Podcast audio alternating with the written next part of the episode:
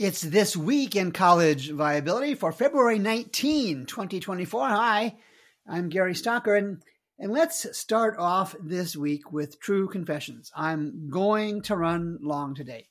Even though I've already removed some good stories for this week, each week I shoot for 20 to 25 minutes, but there's there's just too much news going on in higher education that's relevant to financial health, viability, cutbacks and layoffs. I'm starting to ponder adding a weekly Thursday or Friday episode to the podcast. I'll let you know in the coming weeks. And here are the stories and commentary in the February 19th episode of this week. FAFSA delay responses. There are some good ones and there are some mundane ones. We'll talk about those. Webster University, a frequent flyer, wants to redirect restricted donations to unrestricted, and that's not going over well, as you might imagine. The University of North Carolina Greensboro faculty oppose academic cuts. Faculty protests, as I have shared many times, are about as new as snow is white, grass is green, and the sun is hot. Multiple lawsuits filed against St. Augustine's University for not paying bills on times. Ladies and gentlemen, we have seen that before. Let's call it a likely indicator of imminent closure the Columbia College president in Chicago is there one day and gone the next. And how about a $1 enrollment deposit for Upper Iowa University?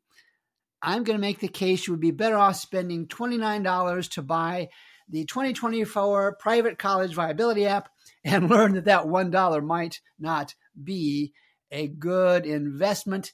And as always, layoffs and cutbacks, we have lots this week. Marietta College to cut three dozen administrators and faculty. The move comes after the private in uh, private nonprofit in Ohio unveiled plans last year to eliminate 10 academic programs with low enrollment. And this is from Lilah Burke at Higher Education Dive. As always, I'll have the links to these stories in the show notes. Concordia University uh, will, will cut staff and reimagine its Ann Arbor, Michigan campus. And this is from Kelly Meyerhofer in the Milwaukee Journal Sentinel last week, and uh, I'm I'm going to reimagine that both will undergo both colleges will colleges will undergo massive consolidation or isolated closures, and then CUNY colleges and universities of New York, Queens College faces backlash over faculty layoffs. It happens, it happens. Queens College, uh, the City University of New York, has laid off 26 of its full time faculty members. Uh, same story, different names that we see all the time. University of Fort Smith, Arkansas, considering the removal of five degree programs. And this is from the 5 News CBS support uh, staff report. And I guess this is from Fort Smith, Arkansas. What's interesting here is, according to the University of Arkansas, Fort Smith, multiple degree programs could be eliminated after being deemed non viable. Deemed non viable due to a variety of factors, including graduation rates and enrollment funds. I have no idea what that means. But what's interesting is there's a number, and further on in the story, uh, the the provost, Dr. Shadow J.Q. Robinson said, and I quote, "A lack of enrollment has certainly been the driving factor. We are talking 100 students total. So let's do the math. 100 divided by five programs, so 20 students. So Fort Smith, University of Arkansas, Fort Smith." Is suggesting that 20 students are needed for a program or major to be viable. We'll see if we can continue to follow that story and others like it, I'm sure, in the coming weeks. And guys, you can't continue this story without a protest. Gavin Wayne, a senior theater major at Fort Smith, says, I feared that this would just kind of be, well, I fear that this would just kind of be announced and then swept under the rug. And then I'm guessing with a defiant tone, he suggests, but we're theater majors and we're not going down without a fight. Page two, Governor Kevin Stitt, Stitt can't remember, wants higher education consolidation. We've seen this in Wisconsin, we've seen this in Connecticut, we're seeing this in Pennsylvania, it's happened in Georgia. Uh, and this is a story from Carmen Forman in the Oklahoma Voice it's getting mixed reaction, as is not going to be the case. Republicans in the state of Oklahoma say they want to see the details. Democrats say they want to spend more money. both are responses we see elsewhere. And then that was from Rick Seltzer's newsletter summary. And then Seltzer also had a story about the FAFSA delay. And he referenced several major higher ed systems and he listed the University of California, California State U, and the University of Minnesota.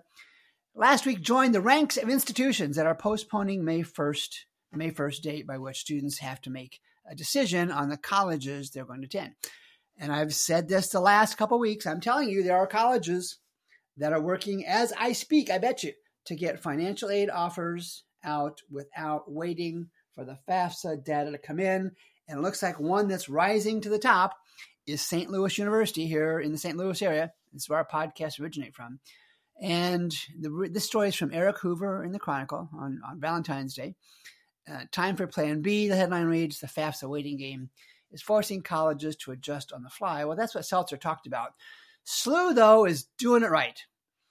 So here's a quote from the from the Eric Hoover story in the Chronicle on Valentine's Day. So St. Louis U created its own institutional aid application that replicates a that replicates the FAFSA's questions. Families who complete the optional, it's an optional form, will receive a comprehensive aid award listing institutional grants and scholarships, plus any state and federal aid that the university determines that a student is eligible for. And applicants who submit the form promptly will get their offers by the end of February. Good for them. Weeks before colleges expect to begin receiving, and that's important, begin to receive processed FAFSA applications. Now, this is good stuff. And here's why.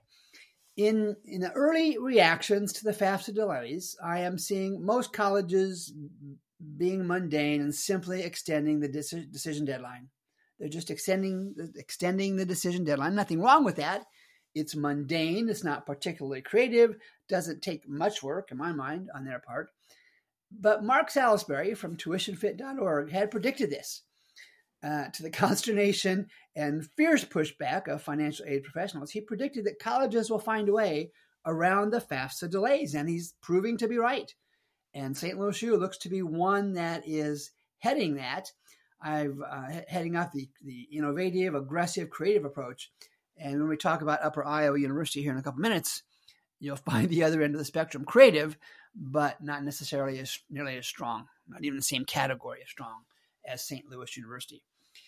And in frequent flyer news, donors sue to stop Webster University from using scholarship cash. And this is from Steph Kukuljan and the St. Louis Post Dispatch. Now, quick history lesson. Last summer, the story started. Webster didn't pay rent, and that became a legal issue. That became a news story. The same story, Steph Kukuljan and Blythe Bernhard in the Post Dispatch reported both the chancellor and president were paid big bucks, um, the biggest in the region. They further reported that Webster was losing tens of millions of dollars over the last many years and thousands of students. And most recently, an employee was thought to be accused of be accused of embezzling somewhere around $2 million. And now Webster wants to move restricted endowment funds. They want to move restricted endowment funds. Those are donations for an express purpose. The Gary Stocker Nursing Scholarship, you know, with $10,000 and student gets the earnings from that as a scholarship. Webster wants to remove wants to move restricted endowment funds to unrestricted. That effectively the university can use those funds any way they want. It's not quite that simple, but that's the gist. And it appears from reports from Steph Kukuljan in particular in the Post Dispatch that Webster has a bond due in 2025, and the financial ratios as part of the covenants for that bond can't be met without moving donor funds from restricted to unrestricted. Now, I've not heard of that before. That certainly doesn't mean much, but that's an innovative way, if nothing else, of meeting those ratios. But as you might imagine, um, Webster University alums, some number of Webster University alums, are seeking legal remedies to keep their donated funds only for their originally or the originally intended purpose. Ouch! In lots of ways. Stay tuned on this one. Page three. Of course, the headline reads, of course, University of North Carolina Greensboro faculty oppose academic cuts. Uh, Ashlyn Warta of the Martin Center for Academic, Renewal uh, early last week on February 12th. Her subheading reads Professorial, that's a big word, professorial self preservation is a bad reason to put off right sizing the university. Now, as I read that, I think I'm going to invite Ashlyn Warta from the Martin Center to my house for Thanksgiving. That is a profound observation and one that needs to be reinforced. And there's nothing wrong with self preservation. Absolutely. Professors are welcome to engage in that. But on the other side of the proverbial coin, there's going to be folks like Gary Stocker at This Week in College Viability and with my partner Joseph Pellerito on College Counterpoints to say, hey, there's another side to this story. And sometimes the market has to adjust, and that requires adjustments, consolidation, and trauma to those involved. And I, you know, this is a faculty one, and I know I poke the faculty bear on a regular basis. And I, I just, I want to point out that I also am comfortable, and you see me do this on a regular basis, poke the college leadership bear. And I do this, I hope, in an entertaining and challenging way. I know I carry an attitude that is with intent. Because my point of view is that higher education leadership is just as tainted as it is for most faculty groups. College leaders, in my mind, are too often steering their academic ships toward rocky landings. And as I've said before, and I'll say again, until the supply, until the supply and demand of college students, of college seats and college students willing to pay for those seats, until that supply and demand reaches something close to an economic equilibrium, we will continue to see the same news stories, but with different college names attached.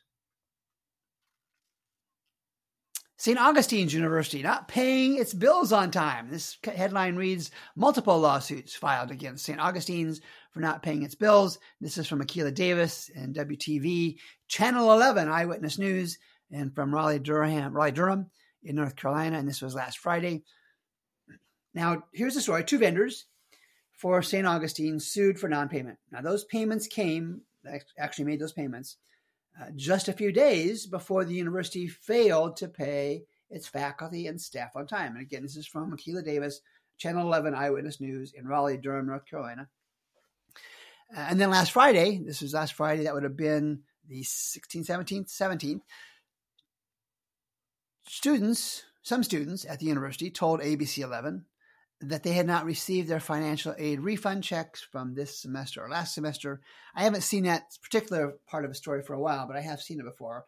And there's also reports in this story that trash at campus apartments and dorms continue to pile up due to the absence of university maintenance staffers. Ladies and gentlemen, boys and girls, leaders and followers, how many times, how many times, how many times must we see these stories before we hit that inevitable tipping point. And the tipping point is that private colleges in general and smaller and mostly rural private colleges are at risk for financial chaos and potential closures. I wish I had good news for the next story, but it's not. Manhattan College, the chair of the Board of Trustees, responds to the Manhattan College faculty's vote of no confidence. Now, I think this is my third no confidence vote uh, in 2024. If you have more uh, than I have missed, send them to me at Gary at College Viability. That college, college Viability, one word. Gary at collegeviability.com. But here's what I want to focus on in the Manhattan College mess. And I quote from the story, and this is from an internal, the internal news source, the McQuad, Manhattan College Quad, I guess. The administration terminated faculty on the grounds of financial distress without providing tenured faculty with the notification and severance as contractually required by the faculty handbook. Now, I don't doubt for one millisecond the essence of this story. There are faculty handbooks that for decades have tied the hands of college leaders, for better or for worse, in probably both directions.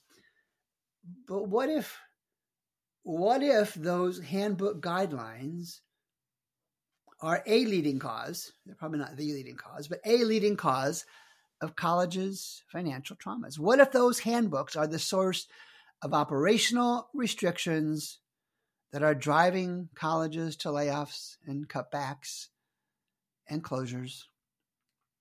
And here's here's my thought: when the history of higher education, the period of higher education is written long after I'm gone, I believe one of the main lessons learned, one of those lessons will be that higher education leaders didn't focus on the consequences of leaving those faculty handbooks challenged for too long. They should have acted on those a long, long time ago. And then last week in Chicago, the president of Columbia College in Chicago met with the student senate, back of the student senate, I think it was.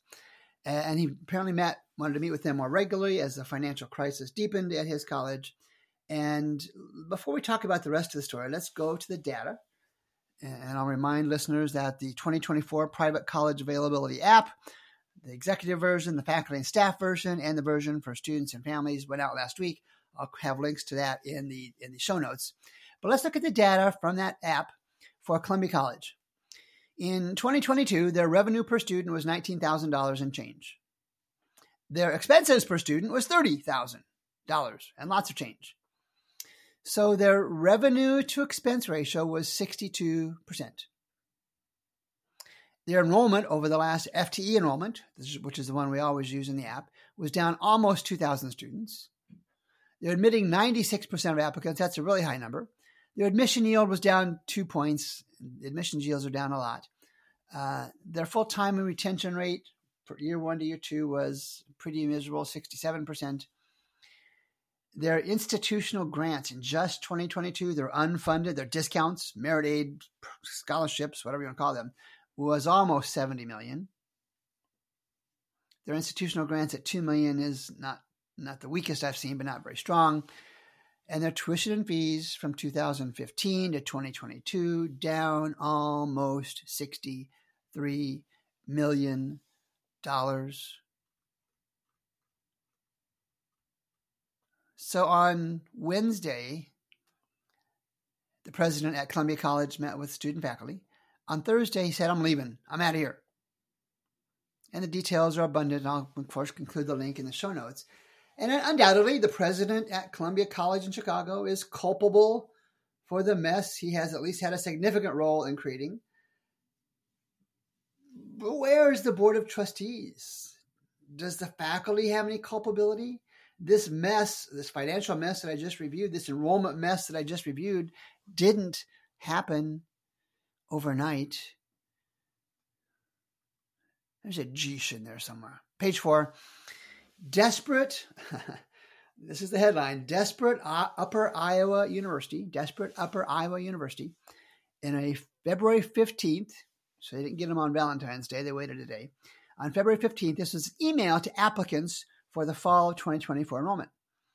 And I'm going to read to you the just part of the email. Last week, we reached out, and again, this is to applicants to the college. We reached out regarding the FAFSA and its delay. This week, we decided we wanted to help you reach your goals of going to college. From now through March 15th, so about a month, you can pay an enrollment deposit to Upper Iowa University for $1.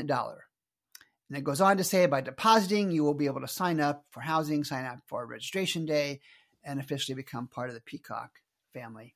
And I gave some guidance on how to do that and it was signed the admissions team. Okay, points to Upper Iowa University uh, for speed and innovation. Nothing wrong with what they're trying to do, but no points to families, no points at all to families who seize on this offer without looking at the dire financial straits Upper Iowa University is in.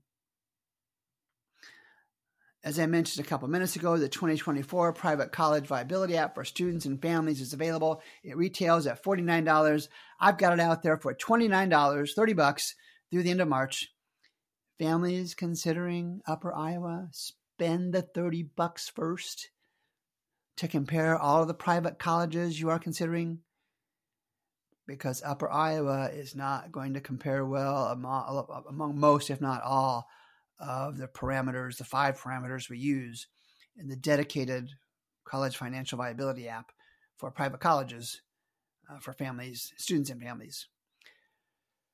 So, way too much content to cover. I did get done in the time frame I was looking for, so my initial intro was wrong. I am still going to start pondering two times a week college viability podcasts. There might be an opportunity for that. But, folks, in wrapping this one up, we're in the middle of it. We are in the middle of it. We don't know it yet. But we are going to look back at this 2022 to 2024, 2025, maybe time period and realize, looking back, that consolidation in the form of financially unhealthy private colleges was underway, consolidation in the forms of closures today, and I believe mergers in the future. And hey, let's do this. If you have stories or leads on stories, send them my way. If I'm going to do two podcasts a week, I may need some more content. So if you have stories or leads on stories, send them to me at Gary at College Viability. That's one word, collegeviability.com. Gary at collegeviability.com. Until next week, I am Gary Stocker and I am at College Viability. And this is This Week in College Viability.